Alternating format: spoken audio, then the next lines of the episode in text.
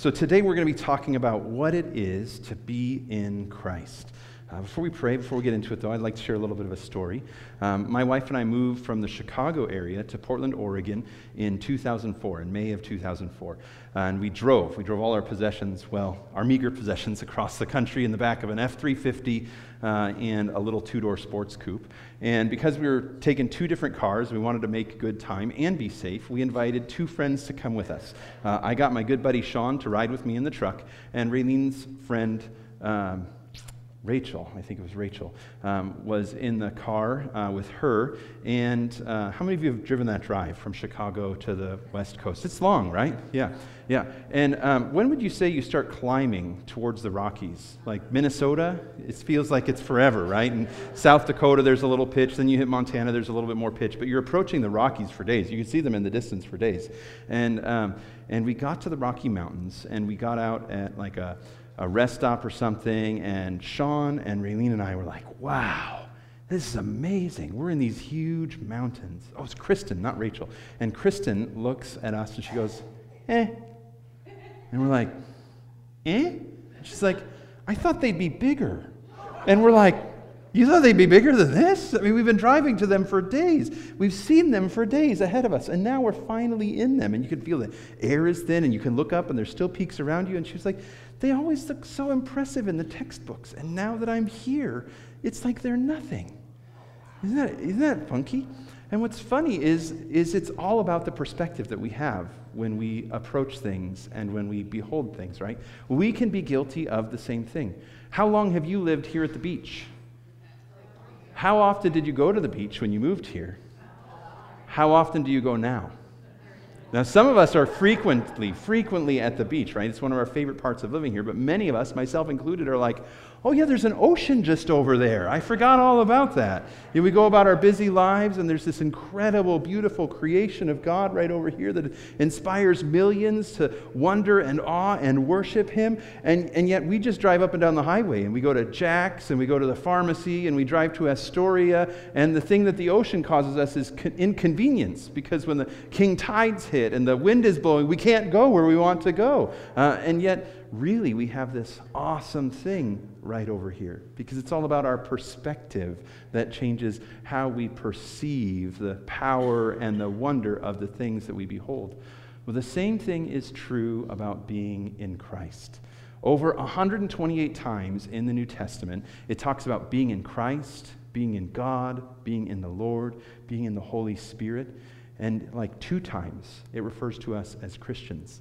And often we take on the label of being a Christian, but we forget that the reality is that we are in Christ when we believe in Jesus, and that being in Christ is actually everything, right? Like it defines your whole life, whether you're in Him yet or not. It's the marking factor that will determine your eternity and even determines your present realities in your relationship with the Lord. And so today, as we look at our, uh, the fact that we're in Christ through Galatians 3.27 and a bunch of other verses, I'm hoping that you will consider, how do I perceive being in Christ? What does this mean to me? Are you like Kristen with the Rocky Mountains? Are you like the rest of so many of us who are right near the ocean but forget the wonder and the awe? Or do you see it and you go, wow, that is true of me for all eternity? So before we study God's word today, uh, let's pray. Lord, we, we thank you for our time of worship together. It is so precious that we can come and that we can praise you, that you are worthy of honor and praise, and that somehow, as we glorify you, as you are revealed, it's like our souls are nourished and strengthened. We receive boldness and encouragement, and we just praise you for that. That worship is so good for us. We thank you for our three brothers in Christ who were baptized today because of their faith. And we thank you for the encouragement that it is when others stand and say, I believe in Jesus and I will follow Jesus. And Father, we pray that right now that you would be with us as we seek Jesus. You would help us to understand him more, that you would help us to perceive and know the power of his love towards us and his strength towards us. Father, we pray that your word would be true in our hearts. Not just true on paper, not just true in our knowledge, but true in the way that we live. Would the way we walk be shaped by what we learn, what we know, and what we remember today? Pray these things in Jesus' name. Amen. So, first question Do you know how awesome it is to be in Christ? Yes. Amen. Good, good, good. Well, I hope you know it more by the end of today. It's amazing. It's amazing that God doesn't just say, I'm going to save you and I'm going to keep you over there, right? How many of you have rescued an animal from outside that's like muddy and gross and yucky? What do you do with that animal at first? You got to wash it up, right? Why?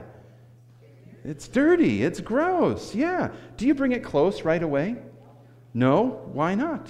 Not just because it's dirty. What else? It smells? Are feral animals trustworthy? I mean, kittens can be cuddly, but feral cats? Yeah, yikes, right? And we know that inside of every cat, no matter how cuddly and puffy they look, is that feral cat inside. That one minute can be purring and rubbing your face with its face, and the next minute can be eating your nose with its face right? Not to be trusted, the feline persuasion. And so, uh, you know, we've got this reality, this experience that we have when we rescue things that, that are dangerous and, and dirty, we tend to keep them over there, right? Until we're sure they're safe and clean and nice and trust is earned. But what's crazy about the Lord is He looks at us he sees us in everything that we are, right? He knows all of the goodness in us and he knows our flaws perfectly. He knows that we're not really safe. He knows that we betray other people, that we gossip, that we're unfaithful, that we're conniving and self centered, and we can be manipulative, right? And that's all Monday morning before you eat your frosted flakes. And He sees you and He knows you, and yet He loves you, so that when you are saved, He draws you near instantly. And he says, You are near me, and I am near you. And he says, You are unified with me through the Son. Isn't that awesome? And when we're baptized in Jesus, when we put our faith in Jesus, we are in Christ and we're united with Christ in his death and burial and resurrection. The reality is, is when you put your faith in Christ, you're united to God. Isn't that wild? How many of you are NFL draft fans? You pay attention to what's going on with the draft. You know the verticals. You're watching ESPN 12 or whatever as it happens live, and you're really excited about who has what pick. Why are all those people chosen for the NFL? They're good. Are they better than you and I at football? Absolutely. They're worth choosing. Why does God choose you? Do you have an awesome vertical? Can, can you run a 100 meters in like 3.4 seconds or whatever it is that they run in? Can you take down a man who weighs 400 pounds and manhandle him on the line? Some of you are like, I can't on the right day, right? you were chosen in Christ, not because you are worthy and good enough, right? Like, who are you that you would add anything to God? I don't mean to beat you up. You're special. You're made in the image of Christ. He sees you and loves you and knows you. But the reality is, is God doesn't need us, right? Like He doesn't look over the face of the earth and be like, I just need one more person on my team so that my plan can be accomplished according to my will. No, the opposite. He can do it, right? All on His own. But He chooses to include you and unite you to Christ because He wants to give you Himself. And He is awesome and He is powerful and He is able to accomplish it. Now, the funny thing is, in America, we tend to have theology of strength. What are your strengths? What are your spiritual gifts, which we're talking about? It's good to know these things. And then we take confidence in those things. But the reality is, is all of those strengths have been put in you by God, and all of those strengths accompany weaknesses. And we tend to cover up those weaknesses. We certainly don't want to dwell in those weaknesses, but we know that even once we're in Christ, we're still imperfect.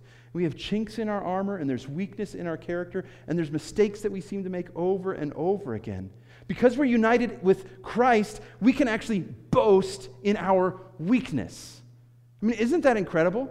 Can you imagine the NFL if it was in Christ? Before the pregame, it'd be like, you know, last game really stunk for Aaron Rodgers. He was terrible on the field. You could see he was indecisive.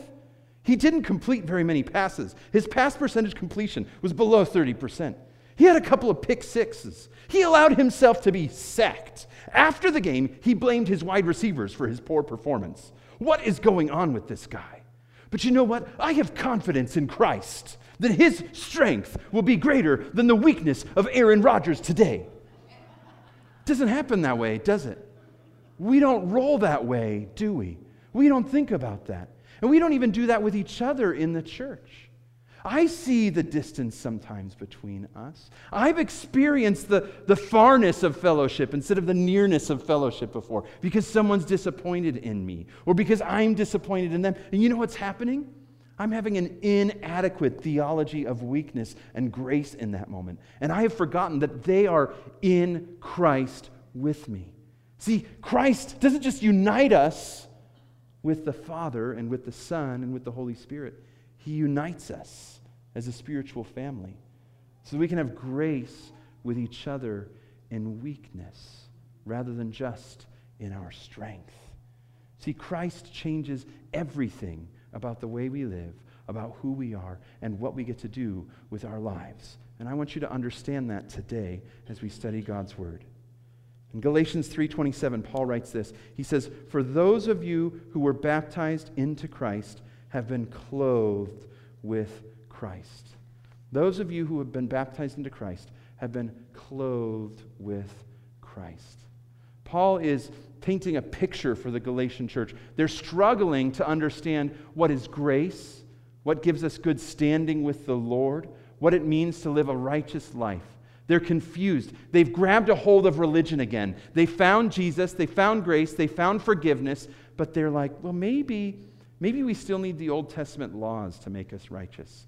Maybe we need to watch what we eat, be careful what we wear. Uh, maybe some of us need to have our bodies altered to demonstrate our faith through circumcision.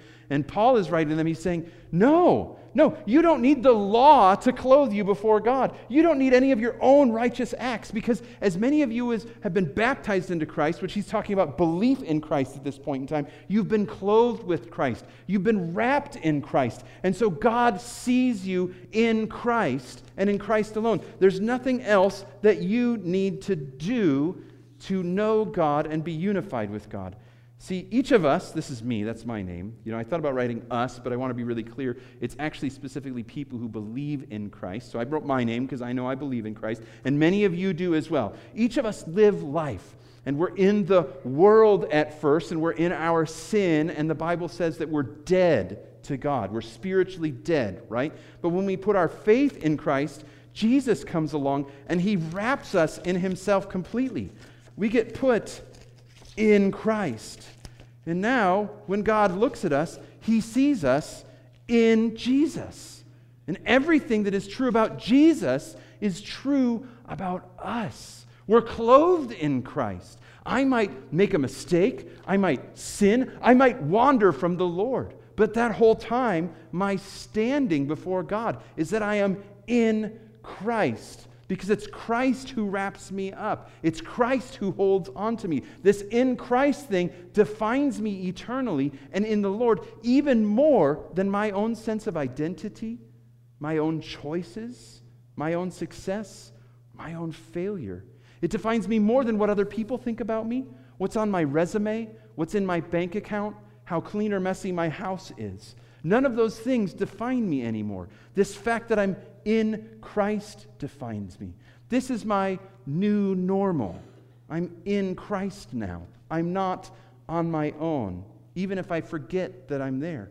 That's a really awesome thing. You know, on your chairs, you, you have a, a yellow sheet like this, right? You have a yellow sheet like this, and, and it's blank. I want you to be thinking about that. I want you to put your name on there, that yellow sheet. And, and later, we're going to talk about what to do with that yellow sheet as we conclude the sermon. But put your name on the yellow sheet too.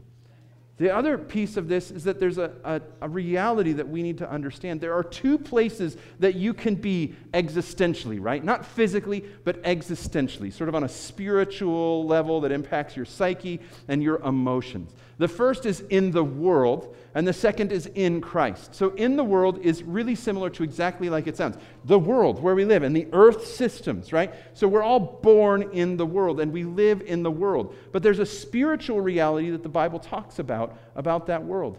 It says that it's not just a physical world, but it's a spiritual world. And that world, according to Ephesians 2, is ruled over by who?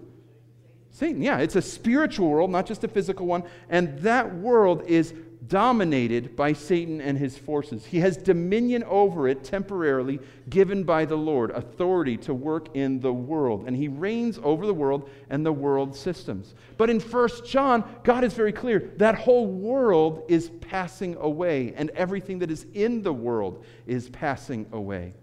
But then we have this option when we put our faith in to put our faith in Christ, and when we do, we're no longer in the world, but in Christ. Okay? So if you put your faith in Christ, you're no longer spiritually in the world, you're spiritually in Christ. That means your whole life and everything in it isn't fading away. Instead, it's everlasting and eternal. In John 6, I think it's verse 37, it could be 47, Jesus says, The one who believes me has everlasting life. In Colossians 1, it says that the, the one who believes in Christ is transferred from the kingdom of darkness to the kingdom of the Son who God loves, right? So you're removed from the world and you're now in Christ. So I want you to think for yourself. Have you put your faith in Christ? Have you been removed from the world and put in Christ so that you have everlasting life and your life isn't just fading, isn't going to perish? Uh, this is a, a, famous ship. It's called the Titanic. Some of you might be familiar with it. Uh, it was an incredible luxury yacht. It was the finest cruise ship that was ever made, right? And then this happened. So that the day that this was embarking on its cruise across the Atlantic, everybody wanted to be on that, right? And everybody wanted to be in those excellent cabins with amazing views and wanted to be eating in the dining rooms with fine china and the best fare that they could get, the best eating on the, on the planet that they could bring into that giant cruise ship at the time. Everybody was envious of that. But we all know the end of this, right? We know that it failed. How many people do you think were glad they weren't on the Titanic like they wanted to be at that point in time? The Bible says the world is a lot like the Titanic. It's really appealing. It looks incredible. I mean, I don't know if you've noticed, but there's lots of good in the world. And God made it that way. I mean, we're, we're made to have pleasure and enjoy the world. Uh, think of this what lovely smells have you smelled today? Was there bacon cooking in the kitchen this morning? Did your wife put on some perfume, your husband some cologne? Did you come to church and you were pumping coffee and you smelled the amazing aroma? It's lighting up pleasure centers in your mind because God made the world to be good and made you to have pleasure while you live on this earth. And yet, it's very easy for all of us to forget that life is more than the pleasures of this world. And yet, naturally, we're born and we think that those pleasures in the world are going to meet the cravings of our soul. And you know what? They seem to for a little while. I remember being really satisfied at 18 years old. You remember being 18 when you knew everything and you were so strong and life was wonderful and everything was going in your direction? Maybe that didn't happen for you at 18, but it felt like that to me. I just remember feeling so satisfied in myself in my life and in the world. I didn't need anything. I had everything that I wanted and more. It's not that my life was perfect, mind you, right? Like my family still had dysfunction and all of that, but really, I, I had, I had a girlfriend. I was going to go to college. I had money. I owned a car. I could eat what I wanted, when I wanted, where I wanted, and be with people that I wanted. And when you're an 18 year old guy, that's a lot, right? There's a lot of satisfaction in that.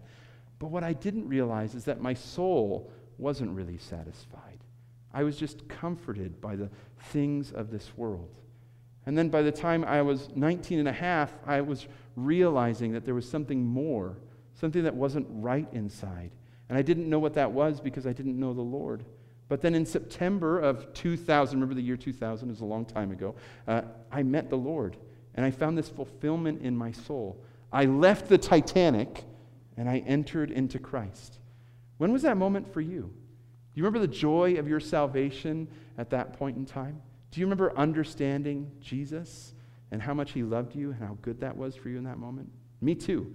I hope you treasure that and think on that often. So the first thing I, I already mentioned this, but I, I want you to understand that when you believe in Jesus, you're immediately in Christ. You don't have to do anything to earn being in Christ. You don't have to like send Jesus a self-addressed stamped envelope in 1699 to receive a certificate later that you're now in Christ. In that very moment you believe, you're transferred from the kingdom of darkness into the kingdom of the Son whom God loves. But there's some other blessings that I would like us to understand about being in Christ. And all of these fall under the heading of this. When you are in Christ, what is true about Jesus is also true about you. Now, this really matters because uh, one thing that happens to us, especially uh, as we become more aware of who we are in Christ and the Holy Spirit brings conviction, is that we realize often, like, I'm still not perfectly righteous. I don't love like God loves. I betray my Heavenly Father often. Uh, I feel like I let God down in the way that I live and pursue Him because I see myself as so imperfect. And so, what happens sometimes is that believers can be beat down and they can like try, try to start bearing their, their sin and the weight of their sin again. But the reality is, is that what's true about Christ is still true about you. You're not defined by your own sin ever again. You're not defined by your failures or your mistakes. You're always in Christ. And no matter where you are spiritually, no matter where your heart is, these realities do not change about you. Now, the state that you're in might change. You might not know the fellowship of the Father. You might not have the joy of the Holy Spirit because you haven't been seeking Him. But nonetheless, all of these things are still true about you. And the moment you turn away from those things that are weighing you down and turn back to God, you experience these things once again. So your experience of them doesn't have anything to do with the reality of them, right? They're still very true about you. And I want you to understand that. Okay, so let's look at some of the examples of the things that you receive when you're in Christ. You receive satisfaction. You receive satisfaction. Satisfaction is so much. When you are thirsty and you get a glass of cold water, how satisfying is that? It's really amazing, right? Ladies, when you've been gone for the week and you come home and your husband's been bacheloring it, and then you clean up the house and it's the way you want it to be, how satisfying is that? Guys, uh, when you just need some time in the garage or the workshop or the golf course because life has been too crazy and you just need some peace and quiet doing something that you enjoy, that you love, how satisfying is that? You know, the thing about all of these satisfactions, though, is they just last a little while. They're just temporary. But Jesus wants to give you a satisfaction that is so much greater than any physical or emotional satisfaction that you can find on this earth. In John 6:35, Jesus says, "I am the bread of life. The one who believes in me will never go hungry, will never be hungry, and no one who believes in me will ever be thirsty again." Now, is Jesus talking about physical hunger, physical thirst? Not at all. He's talking about spiritual hunger and spiritual thirst. He's saying your soul will be satisfied. You know what's amazing is that Jesus was speaking to a crowd that deals with the same things that we deal with, just a different context. See, just before this, Jesus fed 5,000 people, a crowd of 5,000 people, with just a little bit of bread, just a little bit of dried fish. And they came back the next day and they were seeking after Jesus. And Jesus knew their hearts, and he knew what they were seeking was not satisfaction in him spiritually, but satisfaction in their lives. That God would bless them and provide for their physical needs. And Jesus said, Look, I'm not going to give you another sign. You're here seeking a sign, and I'm going to tell you this the one who believes me will not go hungry. No one who believes in me will ever be thirsty. It's not food that you need, it's not drink that you need, it's faith in me that you need. And when you have faith in me, your soul will be deeply satisfying satisfied. You will find Jesus satisfying. It's important for us to remember that. Are there things in your life that are dissatisfactory right now? When you turn on the TV and you look at the news, do you find yourself going, Gosh, I didn't know the world could be so good? When you look at yourself in the mirror and you look at yourself physically or you think about yourself emotionally and relationally, do you think, I am all that? I'm just everything I ever wanted to be. I have no disappointments and regrets about my life. They should write some books about me. I'm pretty important. Probably not, because you're just like me. But when I look at Jesus, when I look at him and I walk with him and I know him, when I believe him, man, is my soul satisfied. I'm filled to the top and overflowing with the goodness of God. We just sang about that, right? Like, all my life, you've been faithful. All my life, you have been so, so good. We make it superlative. You have been the best, Lord. I will sing of the goodness of God. And it's not a fake, right? I mean, it's, it's amazing. I've sung that song in tragedy and sorrow, and my soul has been comforted. I've sung that song in mornings like today, where it's just amazing, and God's power is evident and almost tangible, and God is still satisfying. Knowing Jesus, having faith in Christ, is the only thing that can satisfy the human soul. Another blessing in Christ unity Unity. And unity is something that it's easy to take for granted. But the reality is that one of the things that's plaguing the world, that's so hard for all of us, is the fracturing, the brokenness that we're experiencing in our society right now, and the brokenness that we see around the world. Some of the world's greatest tragedies have been caused by disunity. Some of the greatest tragedies in the world have been caused by disunity. I'm guessing that maybe some of the greatest tragedies in your life have been caused by disunity. Breakups, losing a friend, arguments with people you love, the differences that we feel in the midst of our diversity. But in Christ, we have unity with all of those who are in Christ. In Galatians, right after 327, where it says you've been clothed in Christ, it says there is no Jew or Greek, slave or free, male or female, since you are all one in Christ Jesus. There's a spiritual reality of the unity that is in the church. There's a force that's drawing us together, that's urging us to reconcile, to walk in unity with one another. And not just in this local church, but with all churches that are in Christ Jesus. Because we have this incredible commonality, this identity in Christ, this Holy Spirit that's inside of us, this future that we hope for, this purpose on this earth, the gifting that we receive. We receive an incredible amount of unity in the church. And look at the barriers that Christ breaks down. There is neither Jew nor Greek. Jews and Gentiles, didn't really get along. Not very well at all. Their cultures were phenomenally different. Their faiths were phenomenally different. They fought, they argued, they came to blows, they killed each other.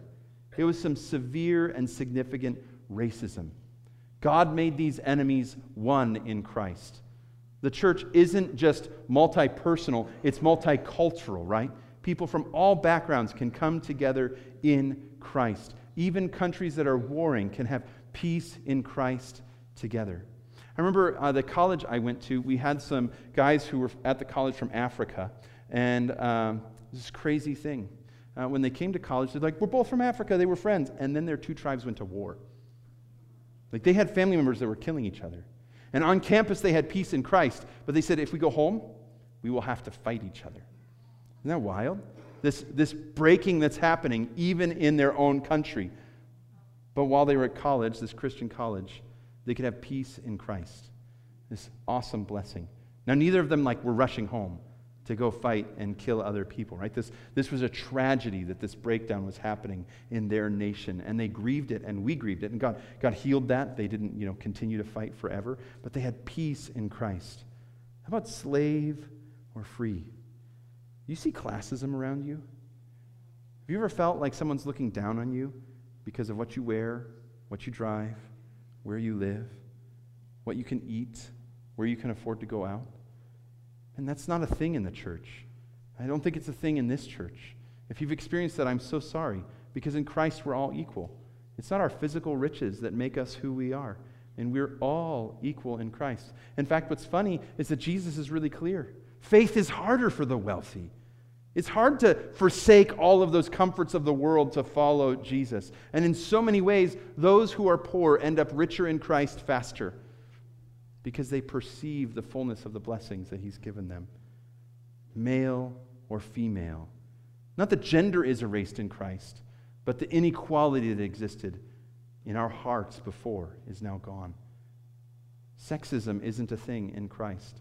It shouldn't be a thing in the church. And yet, so often in our culture, it is. In this culture, there's an extreme amount of sexism. Gender was everything. Women were discounted everywhere. They were second class or even possessions, much like slaves. And if they had positions of prominence or importance, it was often out of religious superstition. And so while they mattered, their lives were controlled and owned, and they became an object instead of a person. But Paul is saying all of that is washed away, and we are all one in Christ. We have a special form of unity, and it is awesome. I love the fact that I know that as a Christian, when somebody walks through those doors that I know and love, whether they've made the worst mistake of their life or they've just had a terrible week, that it's my job to convey to them the love and unity that we have is still there. And I love that so many of you guys know that too. And I've seen the ministry of that unity where people make mistakes and they come to their friends in Christ and they confess those mistakes and they discover grace and they discover love and they discover transformation because the unity that we experience is not just theoretical, but real. And it's important that we maintain that.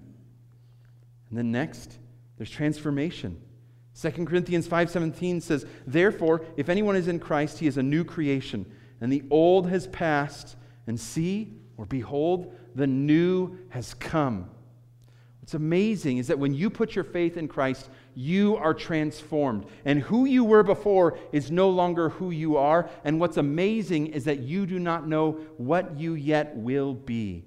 Both because God is working in your life to transform you to someone who represents the character of Christ on this earth, but also because you're not glorified yet, right?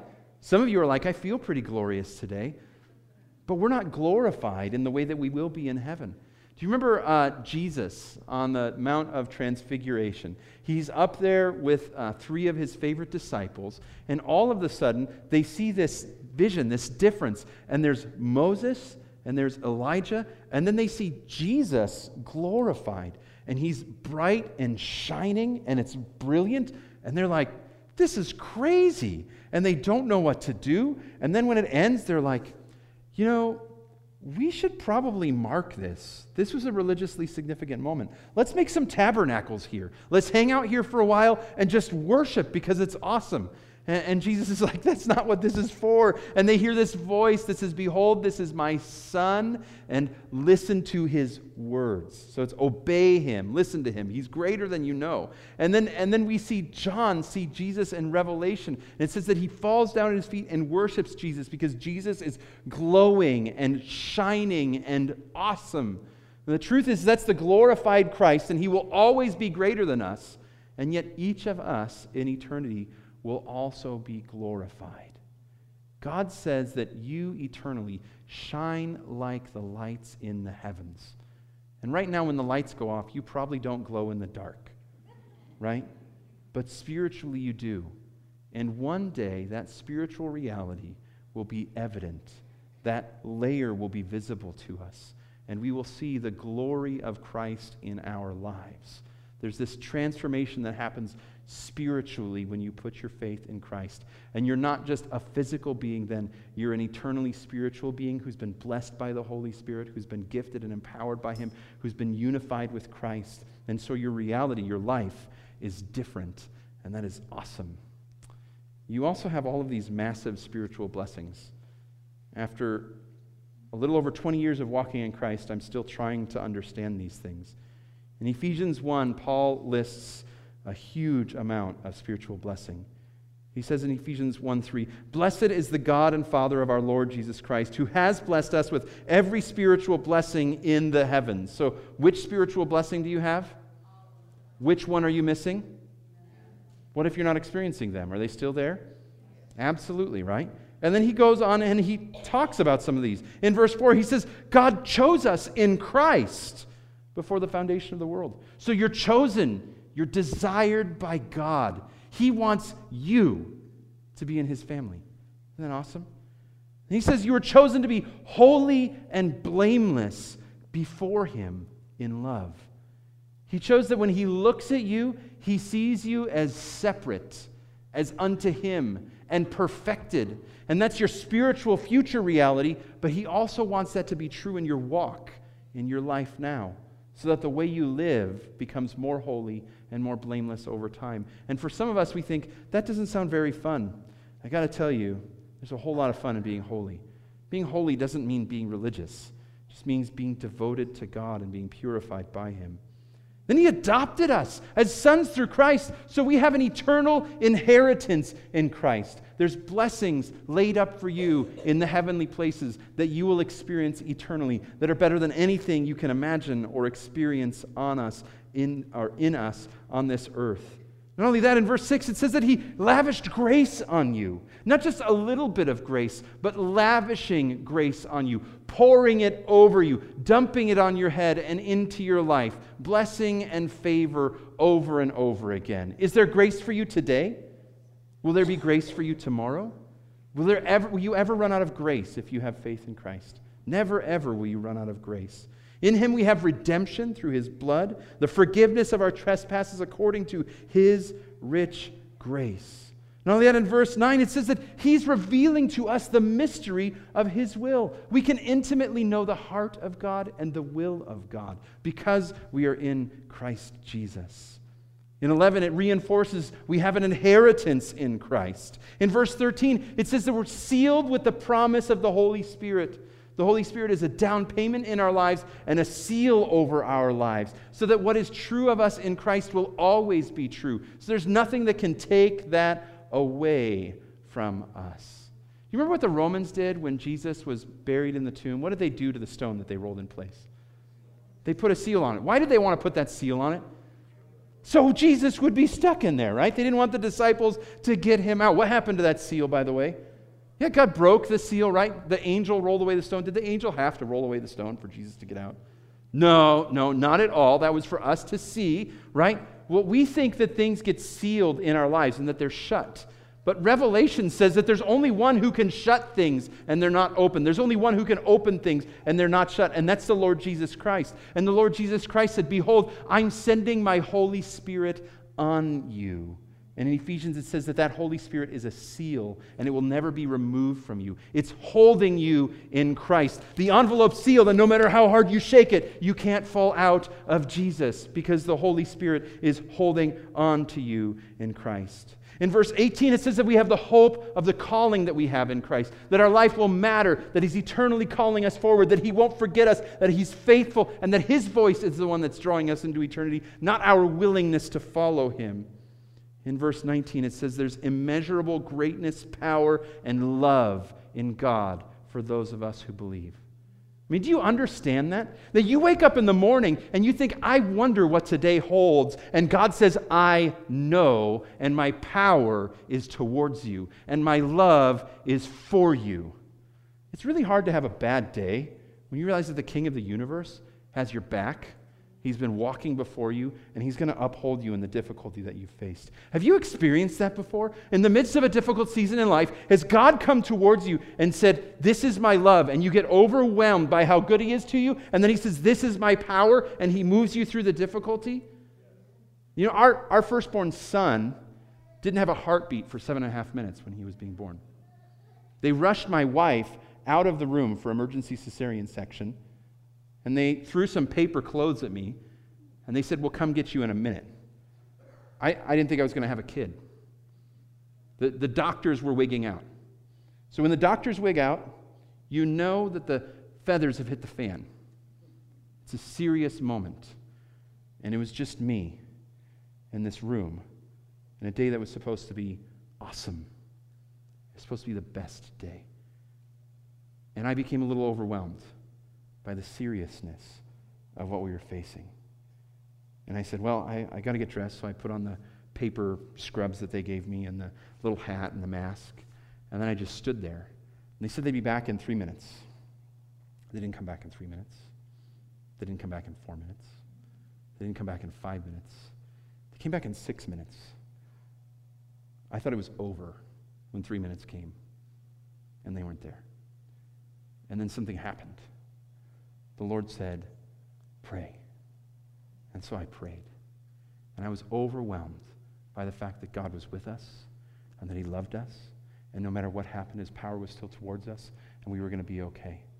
Now, you've probably met Elijah. My firstborn son's here, right? When they pulled him out, he had, uh, like Indiana Jones, he'd wrap the umbilical cord around his neck and his arm so he couldn't leave. We couldn't dislodge him from the womb, and so they had to remove him forcefully. It was a forceful eviction. Uh, he was no longer wanted in there, um, but he was ignoring the paperwork. It, it was a dangerous moment, but God was with us. And, and even, even if Elijah wasn't today with us, God would still be with us because he loves us and his power is towards us. And that's true for you as well. No matter what you're facing in life, God's power is toward you. It is absolutely awesome to be in Christ. I think it's everything in life to be in Christ. I hope that you are in Christ. And if you're in Christ, I hope you know how amazing it is to be in Christ. That it's better than anything else that you can have in life. It's better than anything you can earn. It's better than any trophy you can put on the shelf, any poster you can put on the wall, any line you can put on your resume, any number that you can look, on your bank, look at on your bank account. Being in Christ is everything. I have a little bit of homework for you. I'm going to put this in the foyer, and if you wrote your name on your yellow sheet and you're in Christ, you know, as you leave at some point in time, I want you to drop your name in here. I want you to spend a moment thanking God that you're in Christ. But then there's also this sheet.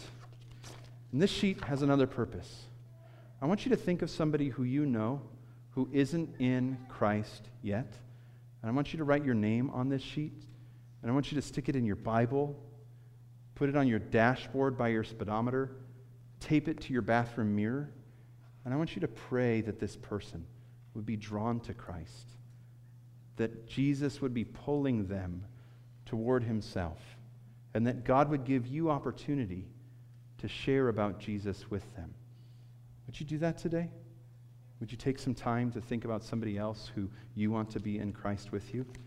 And I, there's one more group in here.